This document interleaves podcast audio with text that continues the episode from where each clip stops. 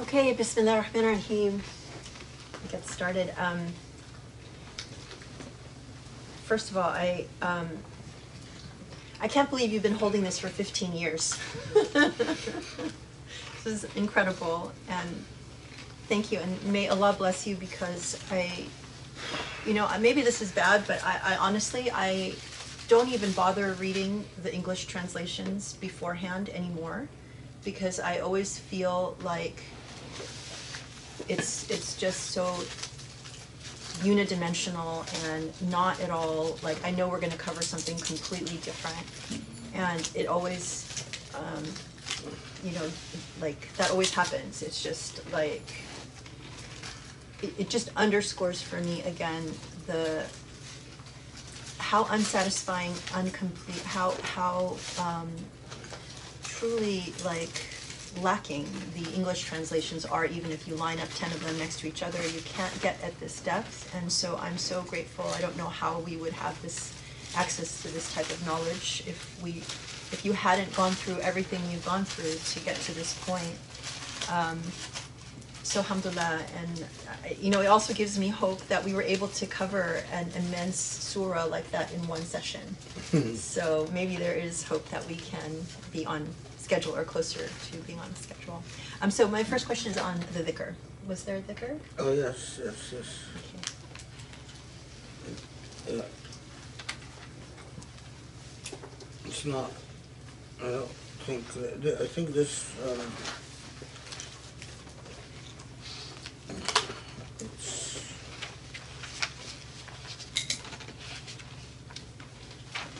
there, there's, I used, um, where is it? Uh,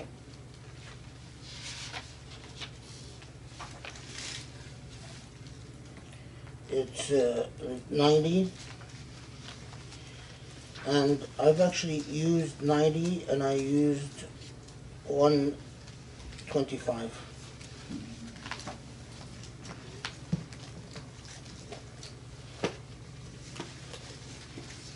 Okay, alhamdulillah.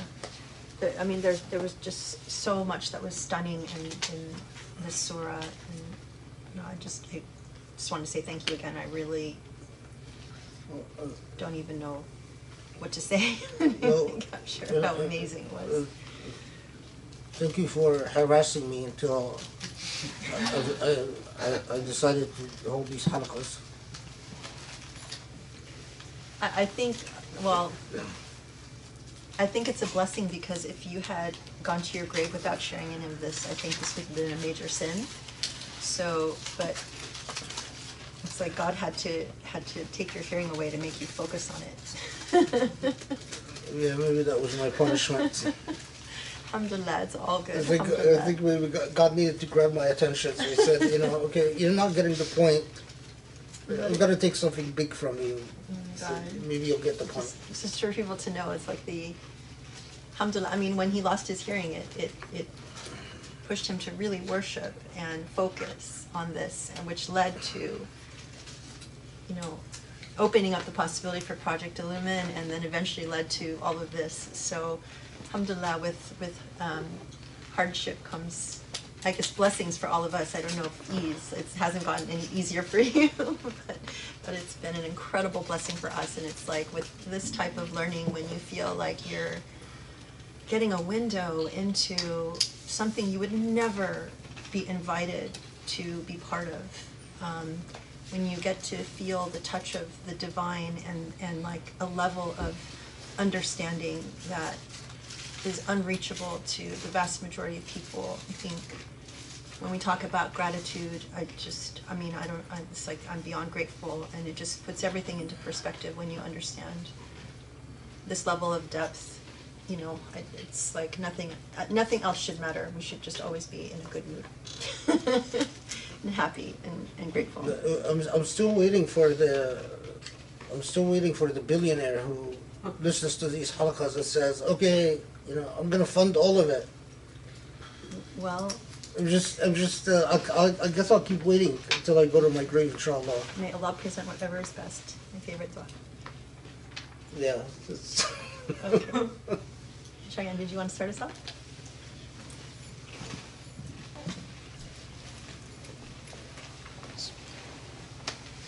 Thank you so much, Sheikh. Um, it, it seemed that it, implicit in a connection you were making between um, the, the question that you oft repeated, why Ibrahim, and the really brilliant insights that you made regarding the bee and the whole connection between wahi and instinct, and the bee as a brilliant example of of that. Um, and I, uh, I think the, the part that I, I don't know if it was implicit or not, but um, something occurred to me when you were talking about Ibrahim as an ummah, and like the root word as, you know, the relationship to ummah and mother kind of thing. Um, and I thought, um, perhaps my question is: Are you saying um, that the connection between Ibrahim and the bee is that what really developed Ibrahim into prophethood was that he listened to the internal wahi, right? He Mhm. accepted Tawheed besides, before even going there rationally, he accepted the, the moral charge that his intuition was really what was right. Um, and that's the same thing that the bee does, in a sense. Uh, and that delivered us prophethood, really, in, in the Abrahamic tradition. Um, and so I thought maybe you are essentially centering Ibrahim as the queen bee of the colony, so to speak, Mm. that birthed then the future of monotheism through the Abrahamic faith, in that you can, uh, uh, which which opposed the Jewish understanding of a chosen people by mere genetics. Rather, it's not the genetics that's passed down, but rather the the acceptance of the intuition, and the intuition builds these the hive, so to speak, which you presented. Is that uh, am I? Yeah, I know. I actually, I'm, I'm happy you, you asked this. Um, Do you mind just Yeah. paraphrasing? well, I mean, Cheyenne is saying that the, the there's a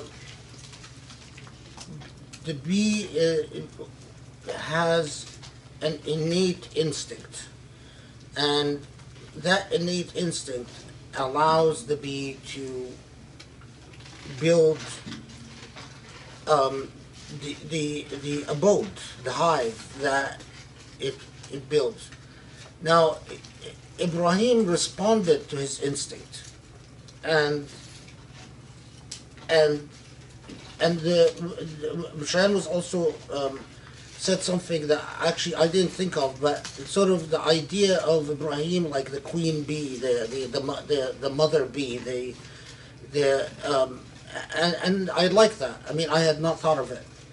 Um, but the Ibrahim is is always the archetype of the pure of, of the person who responds to the pure instinct within and rebels against privilege the position of leadership that his father Azar was um, uh, grooming him for and becomes unsettled with the irrationality in his society, with the gross injustices in society, and becomes the the, the father of the monotheists, the, the the one from which Do you hear something? uh, so, The dogs. the the one from which uh, the Israelite line of prophets develops, and, and, not just Israelite, but also the, the Semitic the, the Semitic line of prophets, because um, you know we have the, the descendants of Ismail and the descendants of Ishaq both. Um, but the, the core thing is that Ibrahim responds to the fitra within. The key word is that fitra, like the fitra of the of the bee. But of course, the fitra of humanity is complicated by the fact that human beings uh, are capable of jadal, are capable of jadal, that human beings are capable of argumentativeness, are capable of deviation, um, and but that that chorus fitra within is the heart of al Hanafiya, is the heart of being on the the anchored path. Um, so that that's one thing. The oth- let, let's remember that the other person who also had the same exact sunnah was the Prophet Muhammad because Muhammad is not chosen or is not called upon as a prophet. Uh, he doesn't realize he's a prophet until he's uh, mid-age, close to Ibrahim's age, or you know older than Ibrahim, but still within the you know close enough, and but yet he worships the one God in the cave of Hira for a long time before, and he's responding to an instinct. And with Muhammad, we don't even have um, the um, the dynamics of irrational argument with his people, but he just goes and responds to that pure instinct. And that link between Ibrahim, Muhammad, and the innate fitra of the kawn is core to Surah Al-Nahl. It's, it's, it, in fact, some of the most um, beautiful things that you read is when, especially in Sufi-esque literature, they talk that understanding that the entire universe is is in a constant state of sujood and constant state of supplication in the memory of, of the Lord, and it, and understanding that as part of your fitrah is also a central theme of Surah Al-Nahl. So yeah, it's um, and you know once you once you articulate it, it seems so obvious that you really wonder. Well, it seems so obvious. So I mean, these connections should have been made a long time ago, and and I firmly believe that the earliest generation of, of Muslims were receiving the, the, the message and responding to it with the fitrah, with the Prophet amongst them, knew exactly what the message of the surah was. It knew exactly what it was telling them, and the the dream of wa ita'i dhul qurba wa nahy 'an al-fahsha'i wal-munkar wal-bagh remained an ideological um, uh, uh, uh, dialectical throughout Islamic history because it, it the, the dream never vanished. The Muslim society was always aware that there was an ideal and that they were always falling short of the ideal and that they were always struggling to pursue the ideal and they would embody the ideal in different uh, institutions, historical institutions at different times. So the ideal would sometimes be in Al Bayt, representing the Imam, or in the rebellion of Az-Zubair, or in the rise of Al Muwahhideen in, in, North, uh, in, in the in, you know North African. Uh, um, the, the empire of Muhammad, and that it, it never goes away, and it was always recognized that failure to achieve al-adl wal-ihsan and, and so on was a failure. It, it was never accepted as a, as a good thing. Um, ironically, perhaps the first time that I see Muslims trying to philosophize acceptance of, of the immoral as legitimate is in the modern age, which is a, a, a major retreat.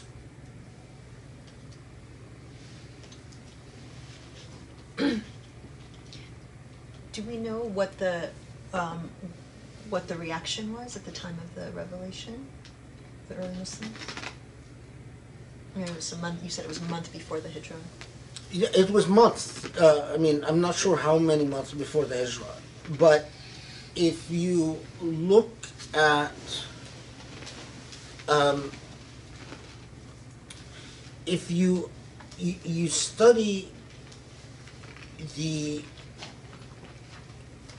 the various narratives about what the that nascent new community thought was morally admirable, something that they they praised as you clearly see the the the fingerprints, the the, the imprints of of Surah, like Al-Nahl. Uh, I mean, um, something that uh, as simple as uh, th- this again was um, um, there was a, an article that I read on that apparently Arabs were not known for farming of honey uh, when this surah is revealed. They, they, they liked honey, they, you know, but they did not export honey, they did not have major honey farms, they did. What's really interesting is within the Umayyad Empire, we start getting reports of Muslims exporting honey. And actually exporting different types of honey. Like there was different red honey, black honey, white honey, and you know. That is evidence of a cultural impact.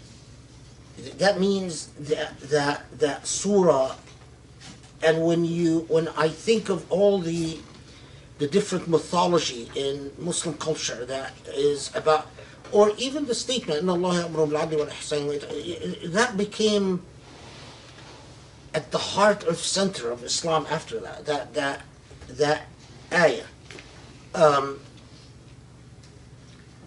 um, often repeated yes often not meant but it excited the imagination of numerous people. So let's remember that Qadi Abdul Jabbar uh, in his Mughni, that ayah is the center of his entire philosophy about the nature of what is good and what is not good. Which, of course, is repeated by Thomas Aquinas centuries later you know, the, the, the simple command of do good and avoid evil becomes the center of his natural law philosophy. Um, Qadi Abdul Jabbar in his Mughni starts his, his discourse with this ayah. And he says, let's pursue what that means. And he breaks down, okay, so what does adl mean? What does ihsan mean? And, you know, what does fahsha mean? What does munkar mean? And that literally triggers his, entire philosophy. Um, just building on on Cheyenne's question about intuition, it's interesting that like when we know like babies, you know, are we say they're closest to God because they're the most pure and their you know their fitra or intuition is very strong. So it's it's almost like a message also and then you think of the bees being being able to do so much based on that intuition. You know, it's it's a really beautiful idea of like when you're trying to purify yourself, you're you're almost like going back to your intuition, your fitra, like the purity of a Yeah. baby. Um, and I think that um, I actually the question I wanted to ask was uh, the the picture that you painted was so powerful of everything in the universe being in prostration to God except for human beings. Yeah. So you imagine a world where it's like everything is just moving in, you know, by design in a particular way. If human beings were not around, it would just progress and nothing, you know, it would be as it should be. And then you've got this almost like alien being that has the, the power of choice coming in and, you know, like almost tainting something very perfect and running around, you know, it could be either for good or bad, but it's a really interesting way of just like but changing it- your, your it, it's i mean it's that but this is the whole thing right? It's like okay so a human being is placed in in this environment and they have something that is i mean either could be the source of incredible beauty or incredible evil and, and because it, it they partake in something that is reserved only to the divine I mean, the, the ability to choose is only God's. And not only choice, but the, the ability to invent, to create, to imagine. Um, everything works according to instinct, not imagination, and not creativeness.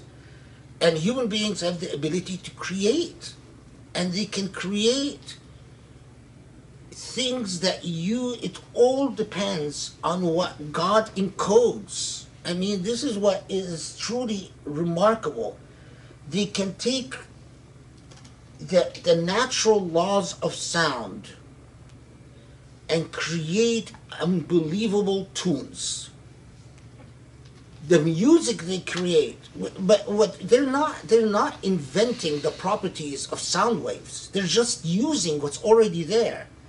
And they manipulate what's already there and they can produce music that either can take you to the demonic or take you to the divine even the human body itself it if you ever watch people who dance they're using what is encoded. What is encoded. It's like the various movements of the body. It's it's already encoded within. Now, even something like dance, it could be used to send a message a message of elevation, of liberation, of purity, or it could be used to take people completely other way.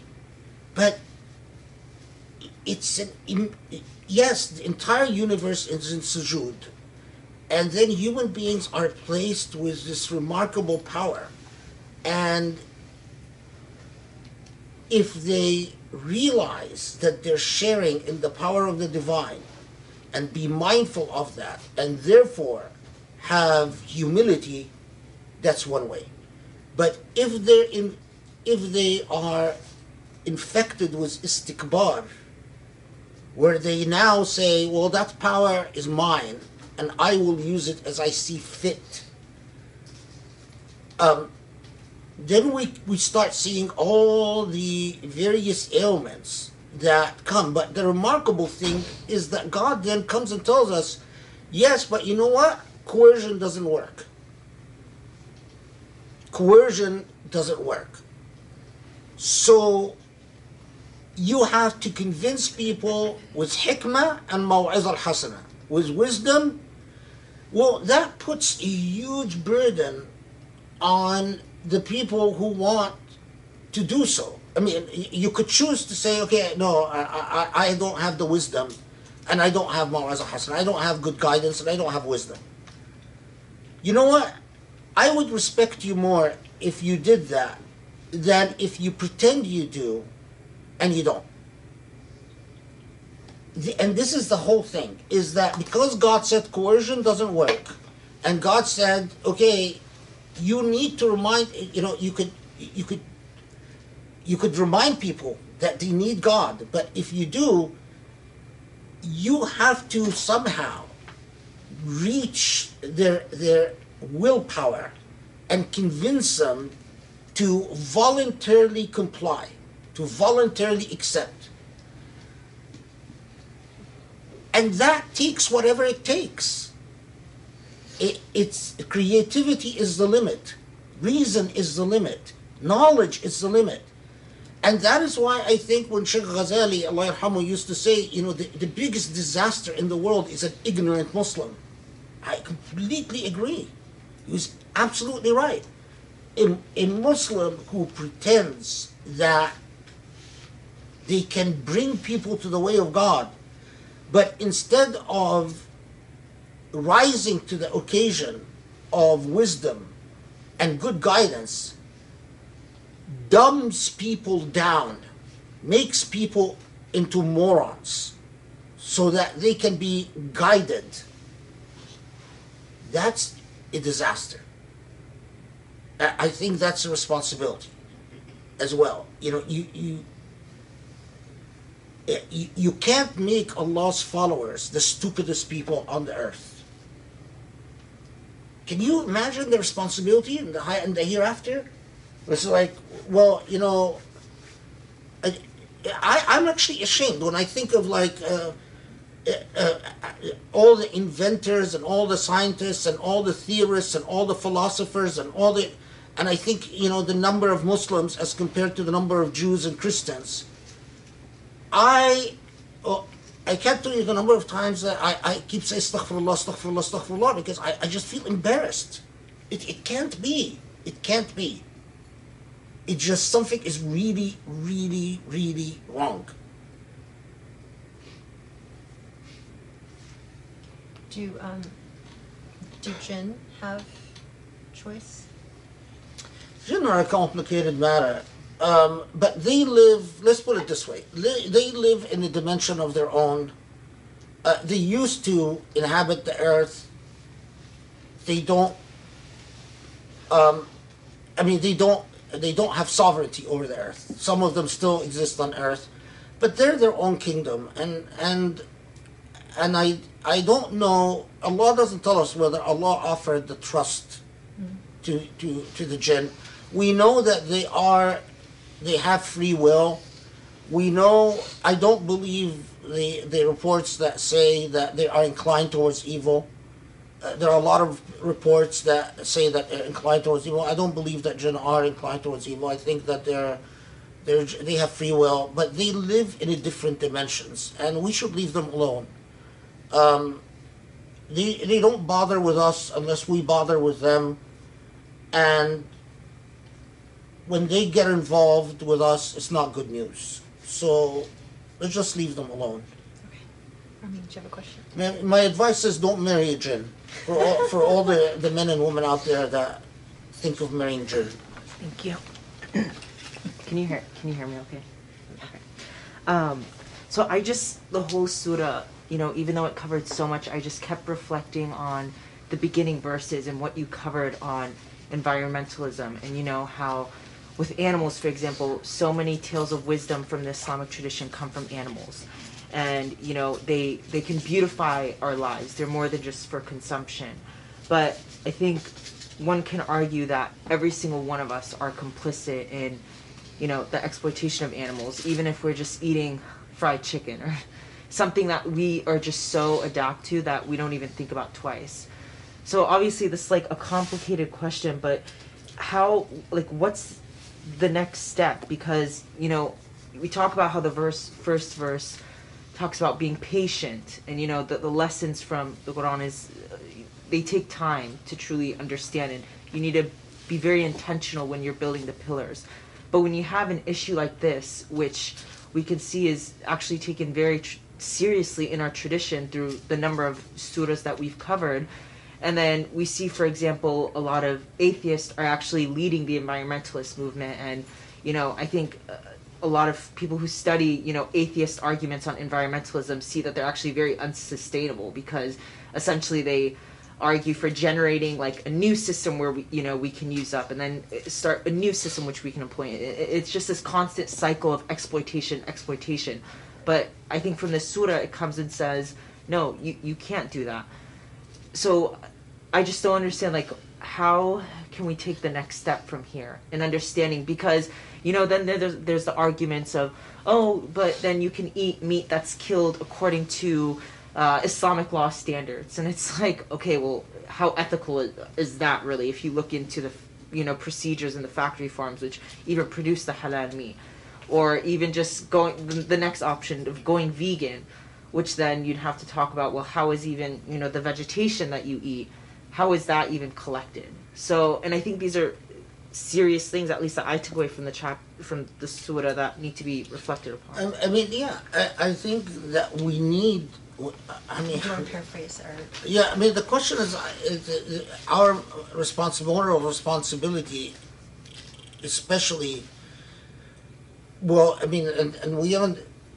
We know that in Islam, cruelty to animals is is one of the the, the, the major sins, and um, you, you cannot even in Islam. It's we have a whole thing about you you cannot eat animals that have been terrified before death. Um, uh, uh, I mean, the the problem though is.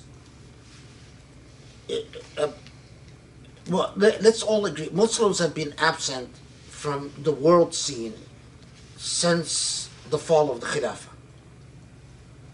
I mean, that that's the truth. Since uh, the, when the Khilafah was around, Muslims were present, eh, you know, at least nominally.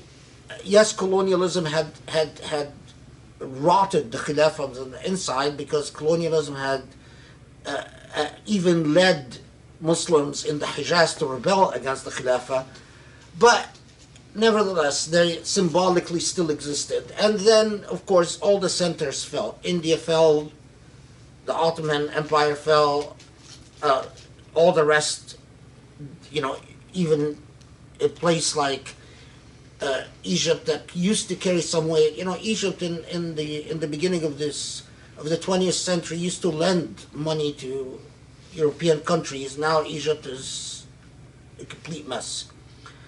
Um, so, and part of it is that we have not just been absent politically, but we have been absent morally and ethically. We, we, you know, we, we, we basically see whatever ethical discourse develops in the West, and then we apologetically argue that, well, some of it exists in Islam, or all of it exists in Islam, or Islam came up with it first. But we are not, and that's a sign that we don't take morality or ethics very seriously anymore. And and this is this is natural in the sense that this is a civilization that has crumbled, and this is what happens when civilizations crumble. Now, so the key is okay, so how do we assert civilizational values again? How do we assert ethical values again? And what I we can't pretend that we exist as an empire anymore. I mean, our discourses have to recognize that we are a very disempowered people everywhere. Um, and I, what I find very interesting among the, um, the the people that I've actually had a chance to study a bit a while ago um, was um, the the practices was um, um, kosher meat, and what I found very interesting is that a lot of a lot of the Jewish laws on kosher meat, I mean, except for uh, things that have to do with fat and so on, overlap with Islamic laws. And because there is a serious, sizable Jewish community that is is serious about their tradition, they forced industrial concessions. I and when I was in Texas, I um, the uh, the uh, head of Jewish studies at the department, uh, department in Texas, was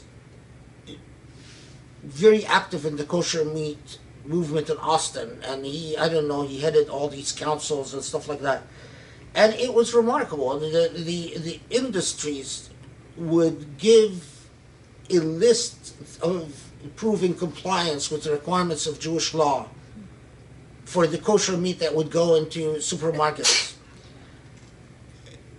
I think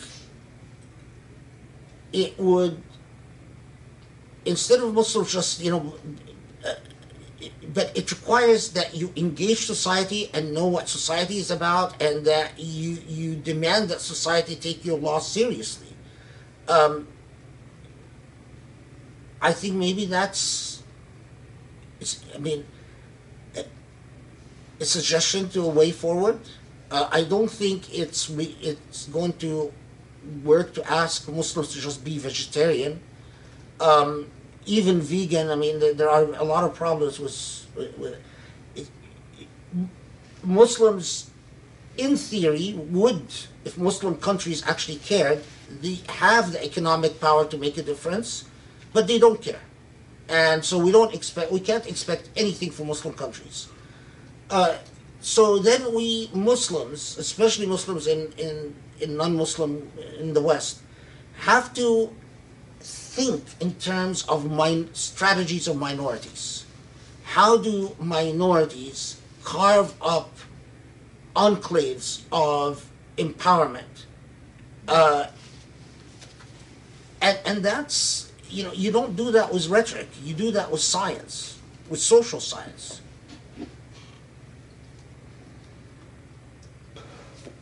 Any more questions? Okay. I think we have time for one more. Thank you very much, Sheikh. Um, just to echo Grace, I mean, what, 15 years you've been sitting on this? Oh, I'm sitting on other a lot of other stuff. Yeah, it is. Uh, we, I mean, we- we've done. You said forty surahs. Okay, yeah. I, I, I mean, I, I, as we, as these halakas have been proceeding, I've started feeling. There. Okay, in my defense, can I just say this? The quote that Rami was showing me from um, Ibn Ajiba. The quote where he's talking about that if you teach knowledge to people and they abuse that knowledge, then if you teach people who are unworthy and then they abuse it. And the, the way I was trained is that you don't teach people knowledge and just dump it, you have to train them. Um, and I knew I couldn't train people because it's just, well, yeah. Long story. Yeah, long story. So, so I just thought, you know, okay, so there's no. But yeah, but then I, I thought, I also thought that, well, this is also obvious that any Joe Mo, well, Joe can come along and rediscover it. Um, until it started dawning on me that my life is running out and, and no one has discovered it yet. So, uh, and I've been waiting. So then, okay, fine. Then, yeah. Can't believe you didn't know nobody had discovered it yet. uh, this is, I mean, I'll try my best, it's hard to express. This is about, something about your pillars, your ethical foundations. But the surah, you know, it's talking about caring for the environment, adl, ihsan. Th- These are principles, values. They're not laws. They're not No. laws. quote, Like, as, and then, as we say, as we know from Qalam, and as Qadi Abdul Jabbar says, okay, what does adl mean? What does ihsan mean? Like, you build a civilization on principles, not laws, qua laws. Mm-hmm. Now, could that not be the? These aren't mutually exclusive, but towards the end, when it talks about Ibrahim, could the criticism of the Jews not just? It's not only that they tribalized God, chosen people, but that they took the legacy of Ibrahim in a legalistic direction Oh yeah. rather than a principled one. And therefore, this verse, لا تقول هذا حرام وهذا حلال, Yeah. it's not actually that they're wrong, you know, it could be halal and it could be haram, but it's that it reflects a legalistic mindset, a mindset of obsessing about the law, quite Right, law, right, right. rather than being pillared upon ihsan wa adl.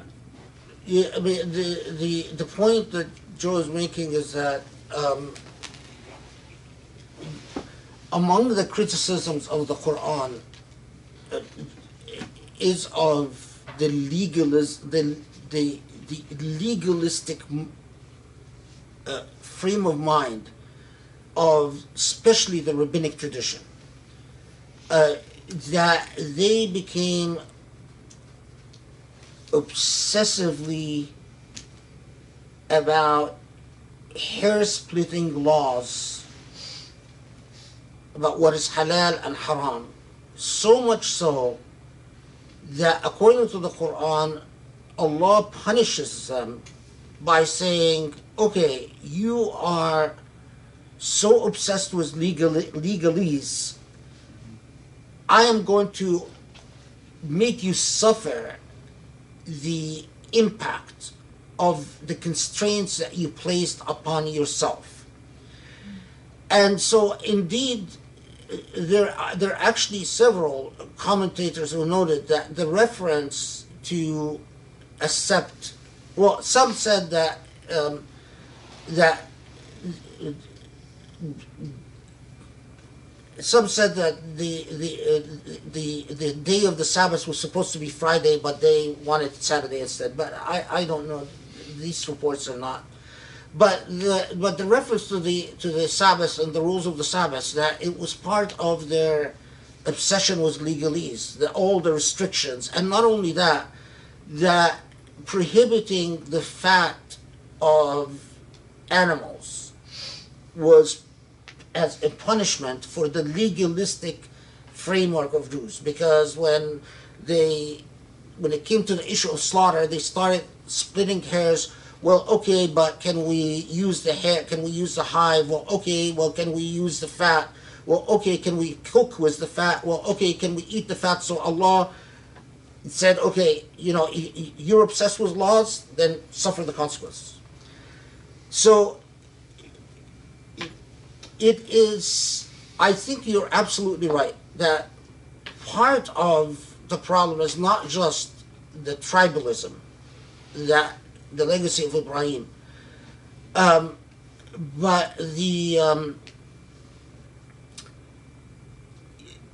the ignoring of the the ethical message and the ethical principles. So the adl, instead of inquiring about what is real justice, you inquire about the forms of justice and the and you cl- you claim that as long as the procedure is correct, as long as the legal distinctions are accurate, then that's justice. Instead of focusing on the fa- the the substantive issues of justice and equity in itself. Um, and I think that if you study the Sirah, you definitely, not only the Sirah, but even the Quran itself says, you know, don't ask about certain things that because y- y- there were others before you who asked these obsessive legal questions and they became burdened by them. Now, of course, the, the, the sad thing is that um, on that account, I think I can imagine if God was speaking to Muslims today, what would God say? Um, I mean, what is the balance between the legalese and the ethics? I think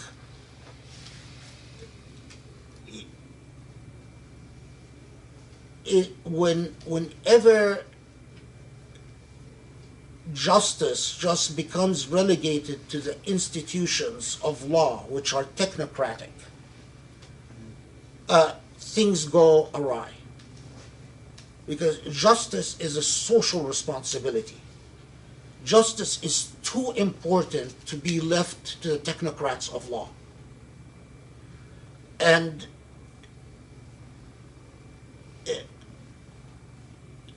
the more you spend time with Surah Al-Nahl,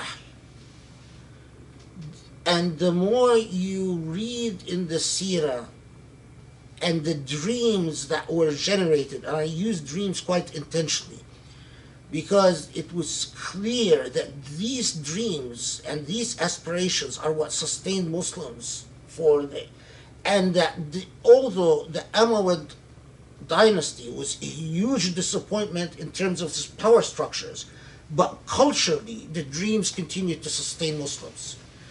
And it was a blessing that the state, at the time of the, that Islam was, was emerging, that the state could not intervene with the lives of human beings the way it can today. That the state basically was a, a capital phenomena, you know, basically the center of power, and that's it. Uh, because it is the, the freedom available to individuals and communities is what created the Muslim civilization. It's not the state. Uh, the, the freedom is what created all the thinking and all the art and all the tra- even the movement in translating the works of others and in all the, the, the books that were written. You know, how many books were written uh, that were funded by the state? Um, we don't have that until the modern age. Um, anyway, um, and one of the biggest challenges in the modern age is that we we have not come to terms with the monster that the state has become. We, we can't think about ethics and morality and justice in society without completely taking account of how powerful the state and how intrusive the state has become. And to simply, you know, repeat the formulas of an Amr al-Ma'ruf or al Hisba or, you know, the, the, the, the, the stuff that you see everywhere you go in the Muslim world. Just repeating the formulas of, a, of, of a, a, a power reality that is completely different than ours now is, um, is, is betraying the Quran itself, and and you know the, the Quranic impetus. The this is where it all is centered, and this is where it, we have to go back to. Not, I'm, I'm never, you know, I've never been an advocate of throwing just tradition in the garbage can, but to to think creatively to achieve the Quranic objectives that, that, that Allah has challenged us to achieve. There's so much in the surah, like as you're talking, like just even remembering, we know we didn't have a chance really to ask you about the, um, the idea of, you know, God gave us money, but we didn't use it to give it to other people who, to, to equalize wealth effectively, Well, is. This, this is the real, see, here, you asked me about the effect of Surah Al-Nahl. Okay. Let's take the rich people, all the rich people at the time that Surah Al-Nahl is revealed and post time that Surah, post Nahl. What is remarkable is that you find all those who lived at the time of the Prophet ﷺ, none of them, none of them remained grossly wealthy because all of them gave their wealth, the, the amount of donations were astounding. Now, we know that the we, we, we look through the seerah, study the seerah up and down, left and right. We don't see the Prophet ﷺ ordering anyone to give up their wealth. But we find numerous, numerous narratives of people who understood that God will not bless them or bless their society unless they are not disproportionately wealthy vis-a-vis others. That tells us a lot about the impact of the Quran. Because it wasn't we, we don't find we don't find the Prophet acting like kings, saying, You, I'm confiscating your property and giving it to this or that. We don't have that. So there are no appropriations, no confiscations. But there is so there is an ethic that was injected in society. Now, but we don't teach it, and that's the problem. We, come to the Quran, all the parts where it clearly says, I gave wealth to some of you so you can create equity in wealth. And that's that's the challenge. As serious a challenge as to whether you as to whether you pray or fast Ramadan or whatever. And we come to these parts and we skip over them. You know, I've gone through Islamic schools all my life. How many times have we have attended lessons on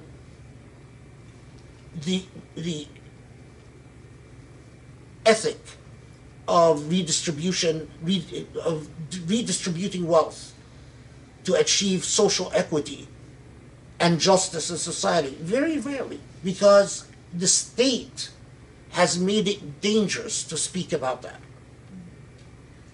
I mean, I can tell you that a lot of the shuyukh that were, would talk about this, the, it was always in whispers because they're always scared of, you know, the the political implications, and so, and and so we ended up in this bizarre thing where.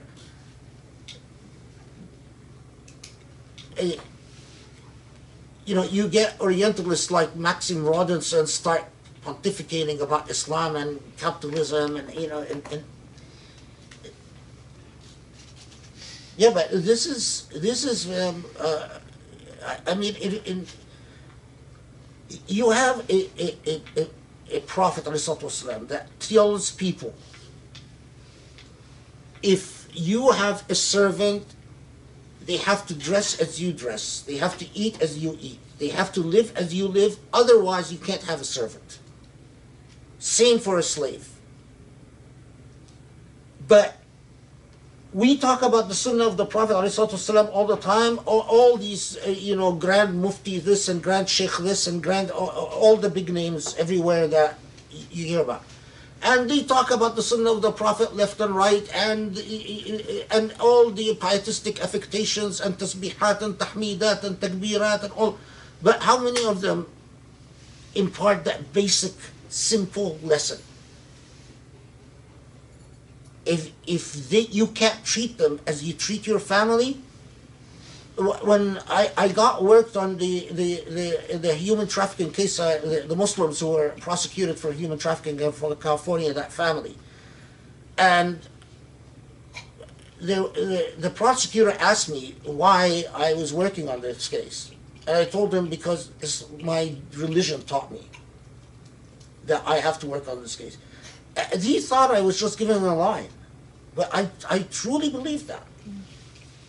They had a servant girl. They didn't treat her like a member of the family.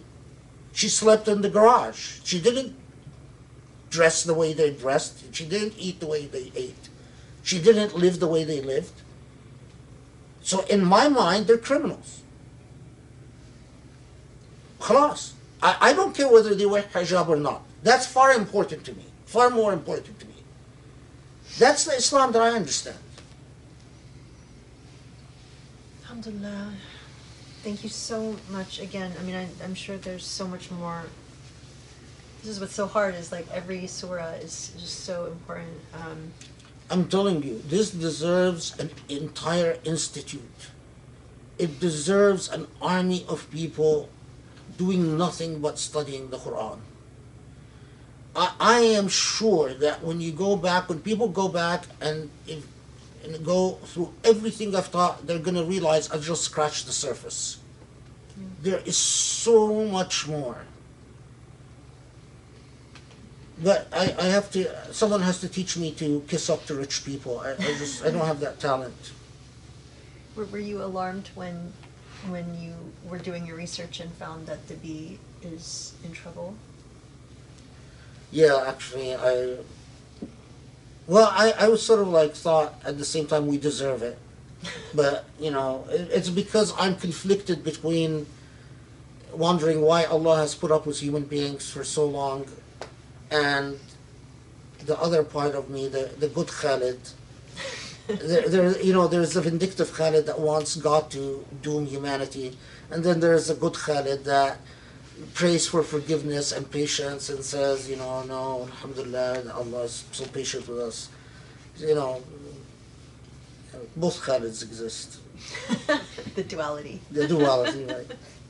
Okay, on that note, thank you again um, for an amazing surah, and um, inshallah, I hope everybody um, joins us again on, on Tuesday, and um, you know, may you be able to sleep tonight after this surah. Thank you guys. Thank, Thank you, for staying up, uh, staying with us. Assalamu alaikum, everyone.